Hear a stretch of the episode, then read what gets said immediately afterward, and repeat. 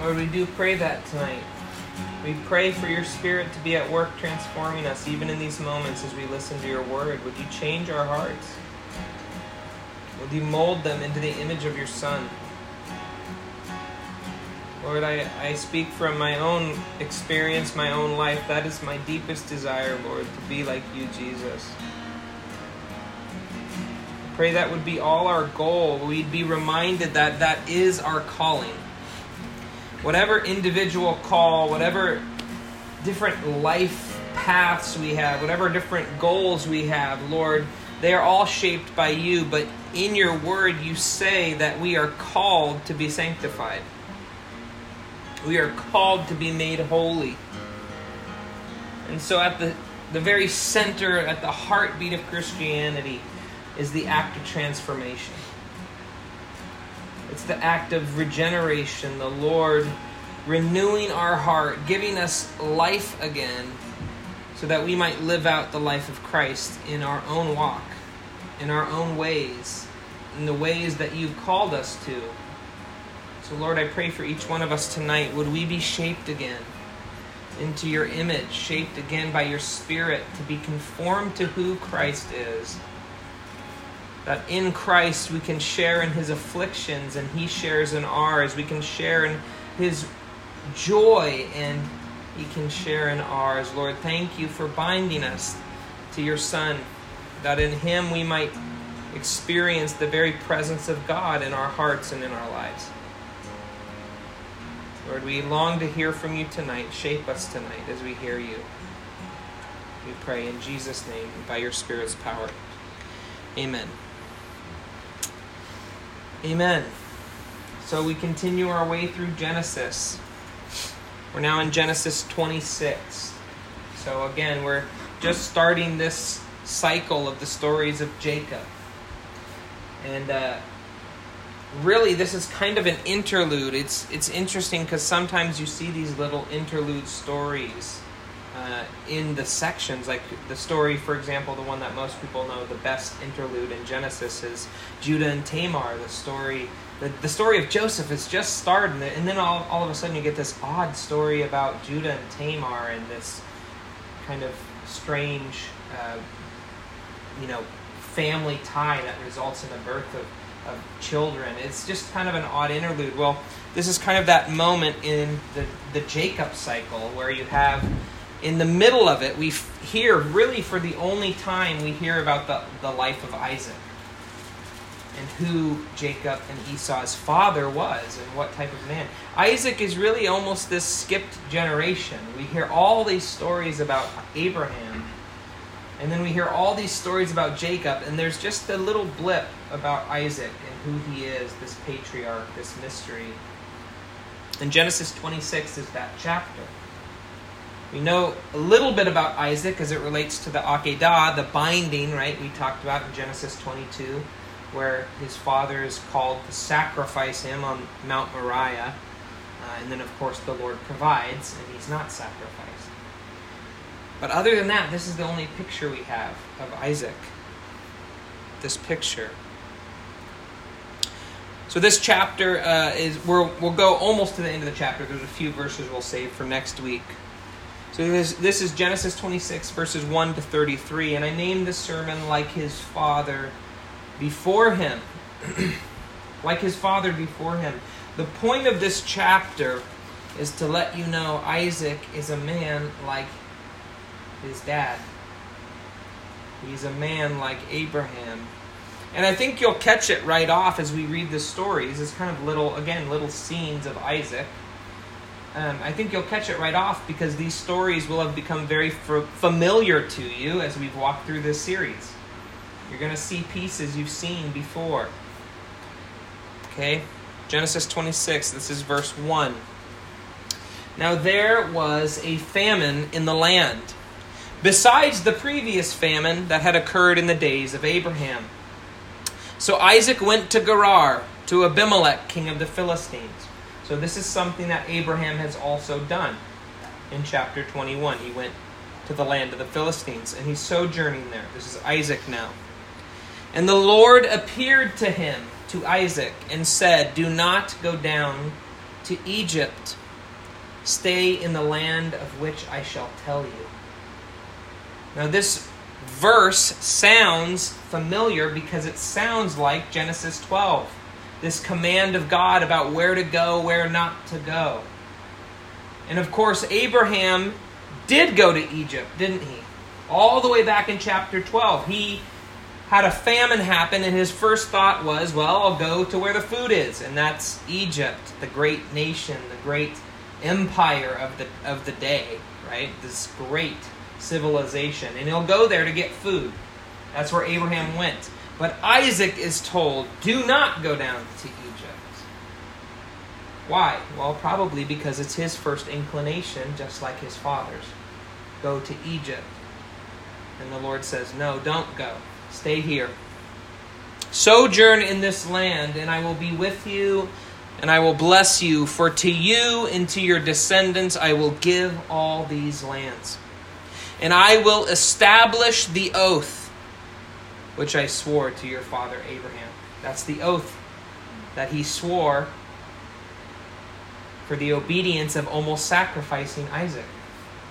That's the oath. Remember, we saw three different pieces related to different parts of the land, the seed, and the blessing. We saw two covenants. In chapter 15, we saw the covenant of the land. In chapter 17, we saw the covenant of the seed. But remember, in chapter 22, there is no covenant of the blessing. But the Lord swears an oath to Abraham, and this is the oath he speaks of here. The oath of blessing that I promised to your father, I will give to you, Isaac. But don't go down to Egypt. Stay here in this land. I will bless you. I will multiply your descendants as the stars of heaven, and will give your descendants all these lands, and by your descendants all the nations of the earth shall be blessed, because Abraham obeyed me and kept my charge, my commandments, my statutes, and my laws. So Isaac lived in Gerar. He stayed there he was obedient to what the Lord said. He doesn't go down to Egypt, he stays in the land of Gerar. But if you remember when Abraham went to Egypt, what was the first thing that happened? It was the harem story. It was the story of Sarah being taken into the harem. We're going to see something similar here. So when he was in Gerar, the men of the place asked about Isaac's wife. He said, she is my sister. For he was afraid to say, My wife, thinking the men of the place might kill me on account of Rebekah, for she is beautiful. Now it came about when he had been there a long time that Abimelech, king of the Philistines, looked out through a window and saw, and behold, Isaac was caressing his wife Rebekah. This is a play on words here. They translated the idiom for you, but what it actually says in the Hebrew is that Isaac was laughing with Rebekah. It's euphemistic. They're having some kind of sexual intimacy. That's the point. Right? So they use a play on his name. The laughing one was laughing with his wife. And so immediately Abimelech knows that this is not his sister right? He, he, he sees their intimacy and he instantly knows that they're not brother and sister. So he calls Isaac to him and said, Behold, certainly she is your wife. How then did you say she is my sister? And Isaac said to him, Because I said I might die on account of her. Abimelech said, What is this you have done to us? One of the people might easily have lain with your wife, and you would have brought guilt upon us. So Abimelech charged all the people, saying, He who touches this man or his wife shall surely be put to death. Again, despite the oddness of this account, despite the oddness of the scenario that we saw twice in Abraham's life, and Isaac, like his father before him, doing the same thing, the Lord blesses him, He protects him, He keeps him safe from death and he keeps him safe from the power of, of the, these foreign governments, these foreign kings that truly have the power to harm him. Well, in its own strange way, the situation works out where the Lord protects him And Abimelech charges the people don't touch this man or his wife, or you'll be put to death. So Isaac sowed in that land. He stayed there after that. And he sowed in the land and he reaped in the same year a hundredfold. Now, if you know the New Testament, right, there's the story of the sower. It talks about sowing seed, and, and there's all these different references to sowing and reaping and having a harvest. And it says in the New Testament that they the one in the good soil would reap it says 30, 60, or 100 fold, I believe. I think it's 30, 60, or 100 fold. A hundredfold is is basically the best you can expect. It's the best return on a yield you could get. That's the idea of a hundredfold. What you sowed, it came back a hundred times. What you planted came back a hundred times. What's the point? Isaac is being blessed. He's not the greatest farmer the world has ever seen. That's not the point. The point is the Lord is with him to give him the blessing of the land. He's receiving the best you could expect to receive a hundredfold return on his, his sowing. And it says the very next line the Lord blessed him, and the man became rich. Isaac became rich, and he continued to grow richer until he had become very wealthy. For he had possessions of flocks and herds and a great household, so that the Philistines envied him. Now, this is an interesting thing because we need to think through, at least for a moment, what this story sounds like. And this is kind of odd because you don't typically think about it. Remember, the last story we talked about was the death of Abraham. Uh, sorry, well, it's Jacob and Esau, but in the earlier part of chapter 25 was the death of Abraham. And what happened when Abraham died? Well, he gave his inheritance to his son. All that he had was left to who? To Isaac.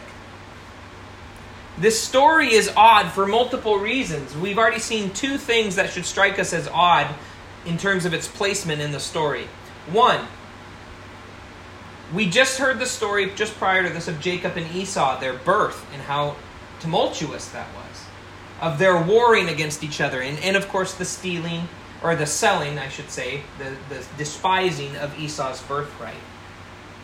So, two things. One, how, how is it possible that the men of the Philistines didn't know that Rebekah and Isaac were married if they had two twin boys following them everywhere? That's odd. Two, this account makes it sound like Isaac is not very wealthy, and the Lord blessed him and he became wealthy. Well, one of the defining things we know about Abraham is that he was in immensely rich. And if he has just died and left all that he had to Isaac, how is it that the account portrays him as not very wealthy and then he becomes wealthy? When clearly whatever was left from Abraham made him rich beyond measure. Well, one of the things that we can kind of surmise from this account is that even though it's placed later in the story, this is probably an account about Isaac's life prior. It's it's possible prior to the birth of the of the twins, right? Remember, how long did they have to wait? How long did Isaac pray for his wife? We said it was 20 years before the birth of the boys. So even though this story is set later in terms of the order in which we read Genesis, it's most likely that this is referring back in time chronologically. This is prior to the birth of the boys. Because this is about Isaac's life. What he did in the time in between this, this prayer he prayed for these boys. It seems unlikely that they wouldn't understand the marriage if they had children with them, and it seems unlikely that he would not already be immensely rich if Abraham had not already passed what he had. So it's it's the timing is hard to tell. Timing's hard to know. But uh, these are stories of Isaac's life, probably prior, prior to the birth of his children. Are you taking questions now, or do you want to wait till the end? Now let's wait till the end. Try and remember it. Um, but before we go on, this next account, the, the last piece of this story of Isaac, is about a well. And earlier in, in this series, when I did Genesis 21, remember this was the story of uh, Ishmael being laid beneath the bush, right? To being laid down to die, and Hagar walking away from him. There was actually an account at the end of that chapter, at the end of 21, about Abraham in a well. And I skipped it because I wanted to focus on Ishmael and Hagar and the power of that story that God heard the boy and, and that, that heard him who was laid down to die and how significant that was. And so I skipped over this story. Well, it just so happens that Genesis 26 is the perfect chance to revisit that story. And uh, I've made it through Genesis so far, having read every word in Genesis to you. And I'd be remiss if I did not take the opportunity to go back and preach the only words I've missed and get to go back through 21 and explain it to you before we go to the end of 26. And so by the end of this series, then I can still say that I've, I've preached every word of Genesis to you. But we'll go back to 21 and look, because this is going to inform the story we're just about to read. This is the end of chapter 21 now, verse 22. Now it came about at that time that Abimelech and Phicol, the commander of his army, spoke to Abraham, saying, God is with you in all that you do. Now therefore swear to me here by God that you will not deal falsely with me, or with my offspring, or with my posterity. But according to the kindness that I have shown to you, you shall show to me and to the land in which you have sojourned. Abraham said, I swear it. Now, what has just happened in Genesis, in this section we're reading here, is the same thing that happened to Isaac. Sarah was taken into Abimelech's harem, and then remember, Abimelech has this dream, and the Lord says, I am the one who kept you from sinning. To touch this man's wife, don't touch her, or you shall surely die. You're a dead man, he says but have Abraham pray for you and you will be restored. Remember, that's the story that's just taken place. And so, after, immediately after that story, when you get back to the story of Abraham, you have a well scene, this, this thing that's about to happen, this swearing at a well. And of course, the Isaac story is following the same pattern. He has this interaction with Abimelech where there's uh, this wife is he calls my sister, but it's it's you know it's actually his wife and then they go to a well scene. It's following the same pattern as Abraham. And the narrator is explaining that Isaac is a man like his father, his father before him. Right? So here's what happens next with Abraham. But Abraham complained to Abimelech because of the well of water which the servants of Abimelech had seized. And Abimelech said, I do not know who has done this thing. You did not tell me, nor did I hear of it until today. Abraham took sheep and oxen and gave them to Abimelech, and the two of them made a covenant. Then Abraham set seven ewe lambs of the flock by themselves. Abimelech said to Abraham, What do these seven ewe lambs mean which you have set by themselves? He said, You shall take these seven ewe lambs from me from my hand, so that it may be a witness to me that I dug this well. They make a covenant at this well. And therefore, he called that place Beersheba, because there the two of them took an oath. Now, here's what's interesting the word for seven in Hebrew is Sheva. Sheva. That gets translated into English with the B, because the B and B sound are very similar. So it becomes Beersheba in English, but it's the name of the place is Beersheba, the well of seven. What's interesting is that the word for oath is also related to the same root in Hebrew. It's shavah. So they say the reason this place is called Beersheba is because they took an oath. They shavad there. But here it says we have Sheva, we have seven ewe lambs. So the idea of, of swearing or making an oath is related integrally to the concept of this number seven. So we don't exactly know whether this Beersheba is relating to swearing or seven, but the account ties them together, both seven, the concept of the number seven, and how significant a number that is biblically, of course, with the idea of swearing oaths. Abraham specifically takes seven to swear an oath. So it's called Beersheba. So they made a covenant at Beersheba, and Abimelech and Phicol, the commander of his army, arose, and they returned to the land of the Philistines. Abraham planted a tamarisk tree at Beersheba, and there he called on the name of the Lord, the everlasting God. And Abraham sojourned in the land of the Philistines for many days. So he made he planted a tree and he worshiped. That's the idea of calling on the name of the Lord. He probably offered a sacrifice and he worshiped there. That's calling on the name of the Lord. So this is a significant place that Abraham has set up, this well the well of seven or the well of swearing. Okay, now back to Isaac. Back to Isaac. This is verse 15 of chapter 26. Now, all the wells, the wells we were just reading about in chapter 21, which his father's servants had dug in the days of Abraham his father, the Philistines stopped up by filling them with earth. So Isaac's been Isaac and Abraham have been out of the area long enough that they were able to ruin these wells, to cover them again with earth.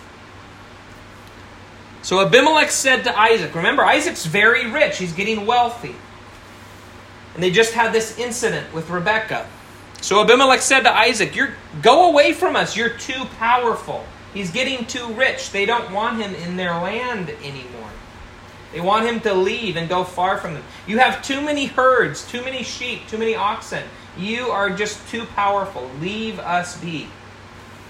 So Isaac, he departed from there and camped in the valley of Gerar and settled there. And Isaac dug again the wells of water which had been dug in the days of his father Abraham. For the Philistines had stopped them up after the death of Abraham and he gave them the same names which his father had given them. He's, re- he's reclaiming what his father had. These were Abraham's wells that he dug, and he's restoring them to what they once were. But when Isaac's servants dug in the valley and found there a well of flowing water, the herdsmen of Gerar, the people of the land, the shepherds that were already out there, they quarreled with Isaac's herdsmen, saying, This water is ours, it's our land. So he named the well Esek because they contended with him. He named it contention because they contended with him. So they dug another well and they quarreled over that one too. So he named it Sitnah, quarrel. A quarrel. So he moved away from that well and again dug another well. And they did not quarrel over it. So he named it Rehoboth. For he said, At last the Lord has made room for us, and we will be fruitful in this land. Rehoboth means open spaces. There's, his point is there's space for us, finally there's a place for us. It's it's a broad space where we can live finally and be fruitful. So what did he do? He went up from there, the well, Rehoboth, to Beersheba. So he's at Beersheba, and the Lord appeared to him the same night and said, I am the God of your father Abraham.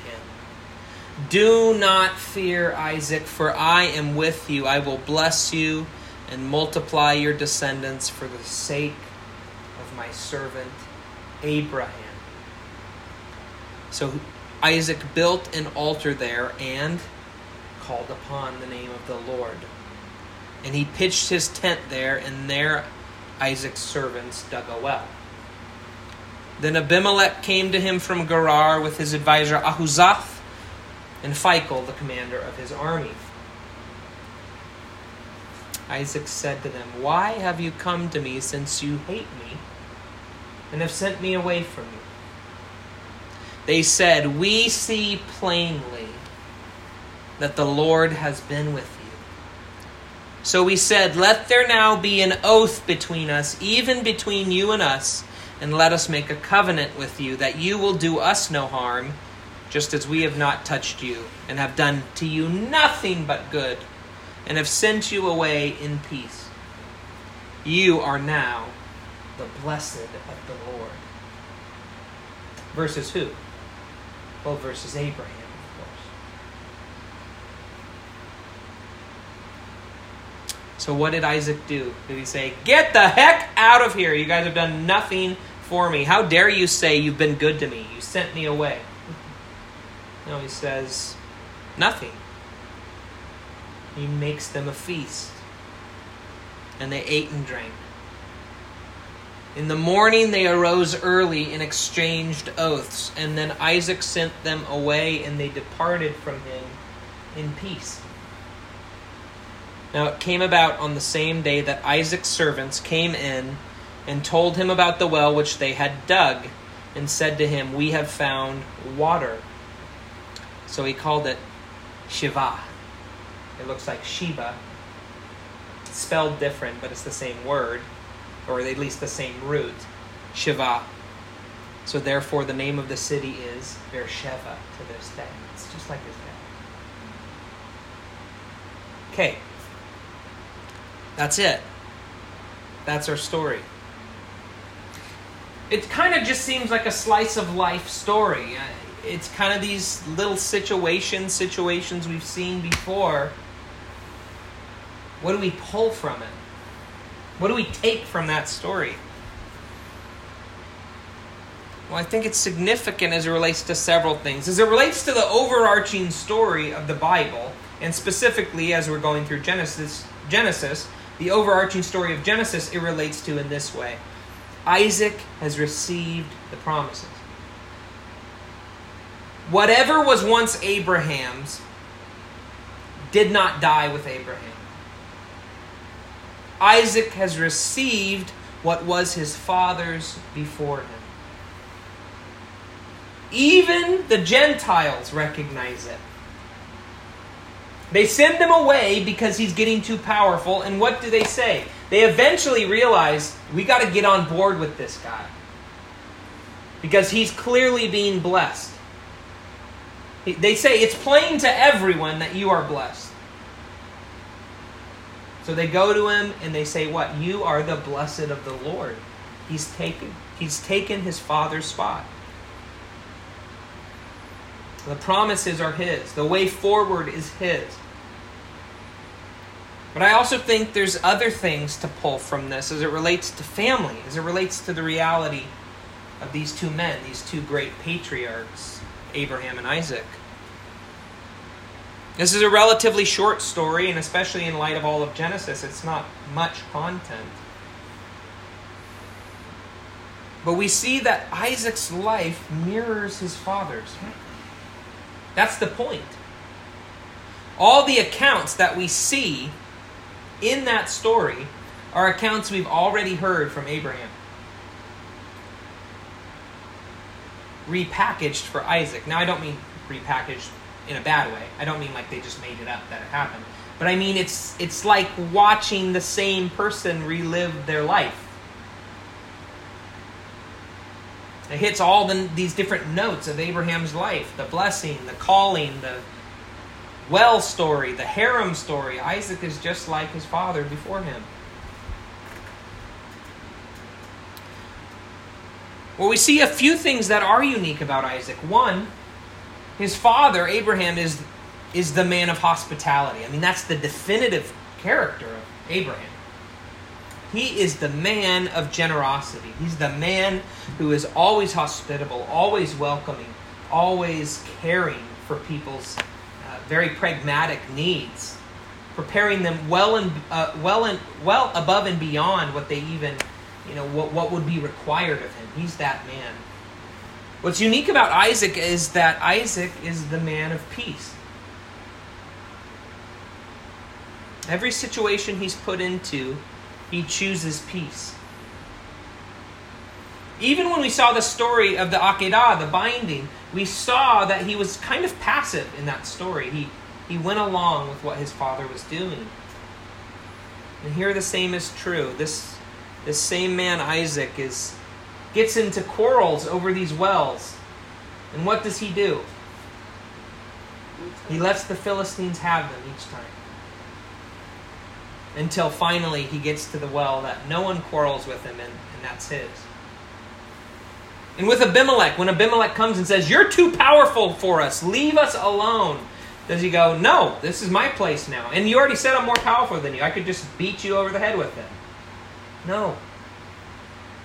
He, he moves, he leaves, he moves on from them. He is a man defined by peace. And even that language comes up in the story, right?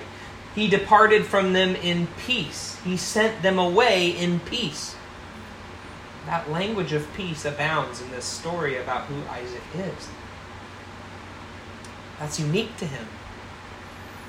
There's a uniqueness to Isaac's story about who he is as a man compared to his father, even while they walk the steps of the same stories repeated in each of their lives. So, what does that mean to us? Well, I thought about it in terms of our own families. And the truth is, uh, not everyone is as lucky as I am to have parents that are models to, to walk after. People that you want to model your life after.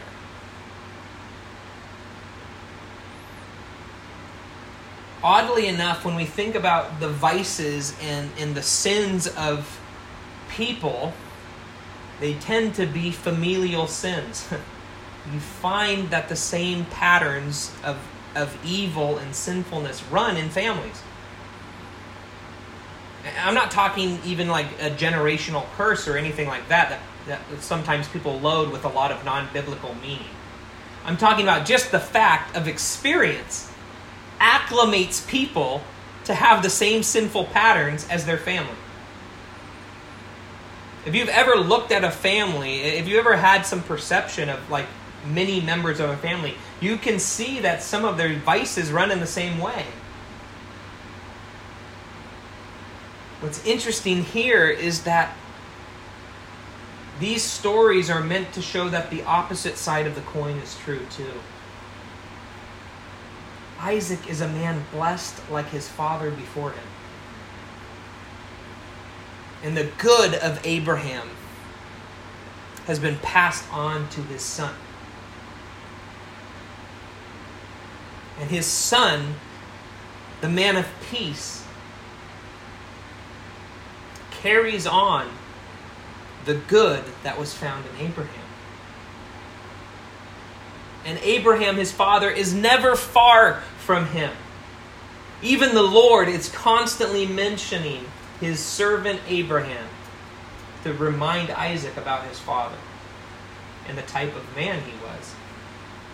So why is this story set here? Why is it why did we hear the Jacob and Esau piece before we got to this? I think in part the reason is the definitive element of the Jacob Esau story that was embodied in the prophecy was what? That they were at war. The man of peace's children are the warring twins.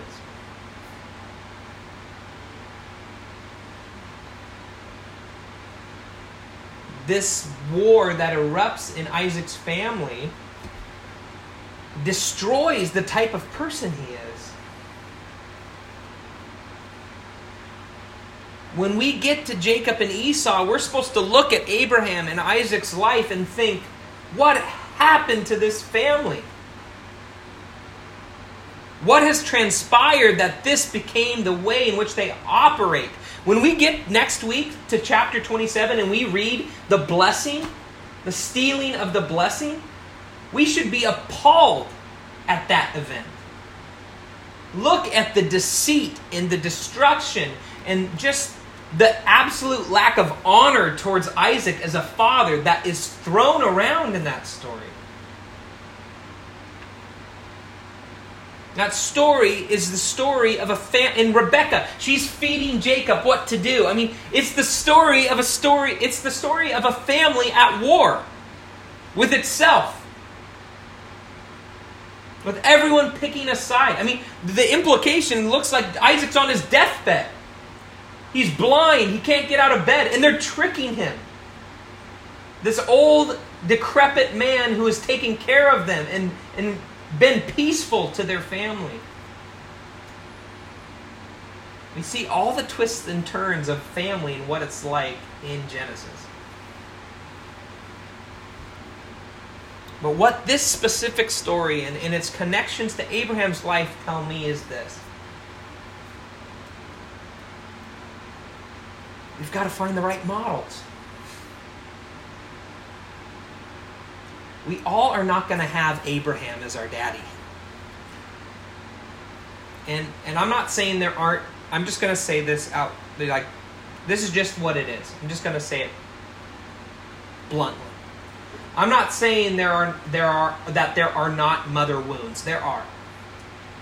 But the reality is the most common wound, the most deep wound, the wound that consumes the world is father wounds. It just is. Father wounds and probably to some extent because fathers tend to do it so much more than mothers.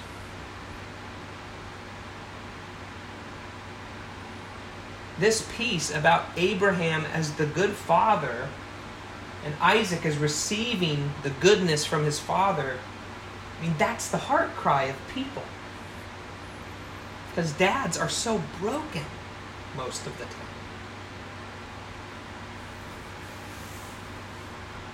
Isaac absorbed this goodness. He became like his father. And to, all too often, we can look at our own lives and see that we're following the same sinful trajectory of our own parents. I mean, it's almost a, a joke at this point for someone to say, I'm never going to be like my parents. You always know when someone said that, they're exactly like them. Right? I mean, that's like a joke that you use in movies. Like, I'm like it, it'll be the entire point of the movie how the person becomes what they hate. We see that over and over and over again. I'm never going to fall into that trap. I'm never going to be like that. But alcoholics, they breed alcoholics, and abuse breeds abuse. And we see that again and again and again. But you don't have to follow the pattern. You got to change the model. Like I said, for those who aren't lucky enough to have the models like I did, you can choose a new model. Choose someone to model your life after who's not mom or dad or whoever it is that has broken you or hurt you. You, you can find an Abraham. Find someone like Abraham to model your life after. You don't have to just become the carbon copy of your parents before you. If you're lucky enough that, to be in Isaac's situation, follow Abraham, follow your parents. But if you're not, they'll always be your parents. Uh, there's no denying that. You can't escape that. But they don't have to be what you model your life after. Find a new Abraham. Find your own Abraham someone to model your life after, someone to become like them. And I think about Aaron singing that song tonight, leading us in that song tonight. Clearly, obviously, without fail, the example of all is God, and Jesus specifically, right? The man. The man whose life we can see and model our own after. But I will say, it's also important to have a human with you you can see you can walk walk through life with that you can model watch their their model of life. That's important. That's why god gave us the church. We don't do this alone. We do it in community. Amen.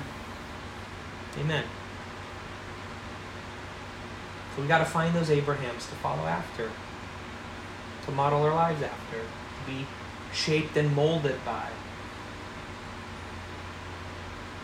Because when I see Isaac here, I see a man who, who became just like his father. and as broken and as dark and as sad as what is about to happen is with Jacob and Esau,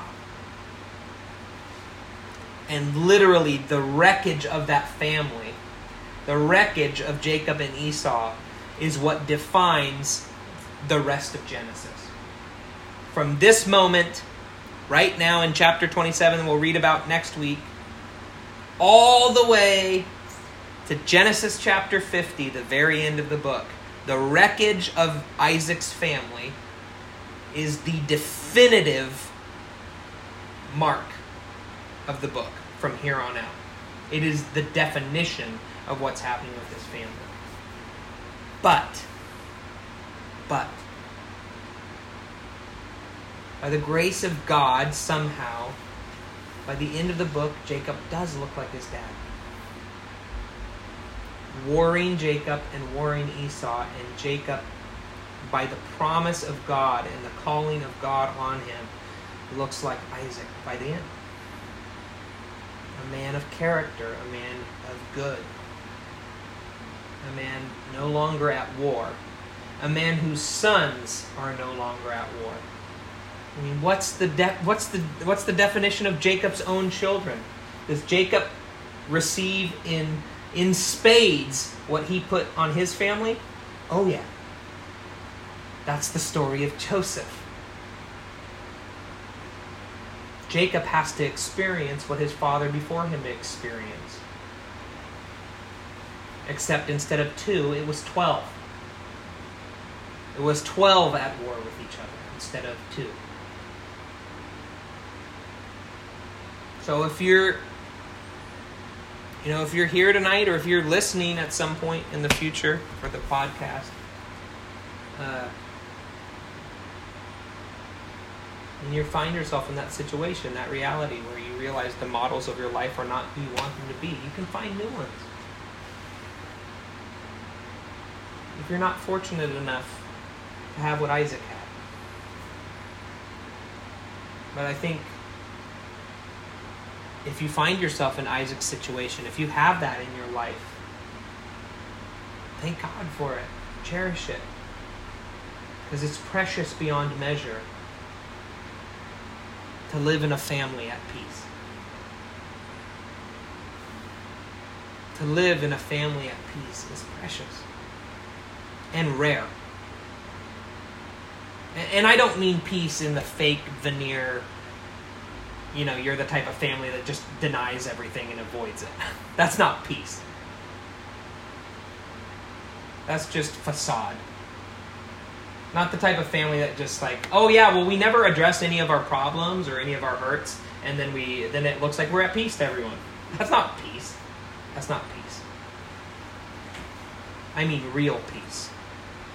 I mean the kind of peace where you can tell people your problems with them and still love each other and cry together at the end of it. That kind of peace. Mm-hmm. That is the rare peace that is such a blessing when we find it. And it's why God Himself says at the end of all things, when we get to the new heavens and new earth, what's it going to be characterized by?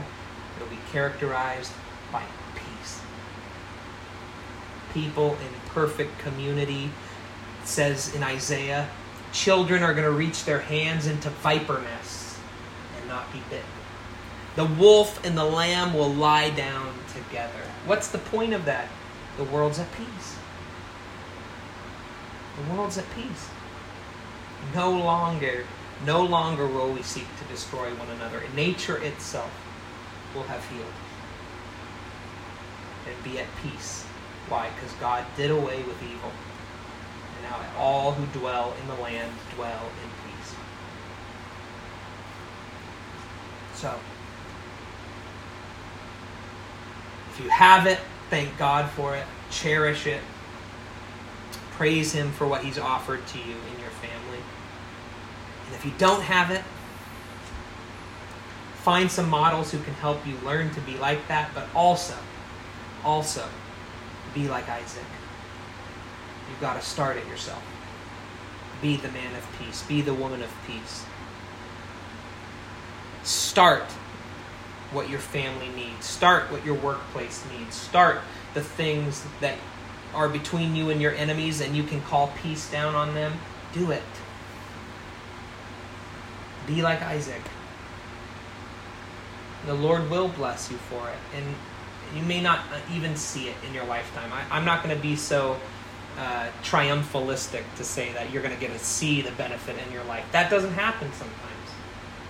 We don't all get the experience like this where then all of a sudden you see the hundredfold crop or whatever. But God will bless you for it. I know that, whether you see it or not, He blesses you. For being people of peace. That's what the church is called for. It's what the church is called to. A community of shalom. All right. Turn it over to Tyler.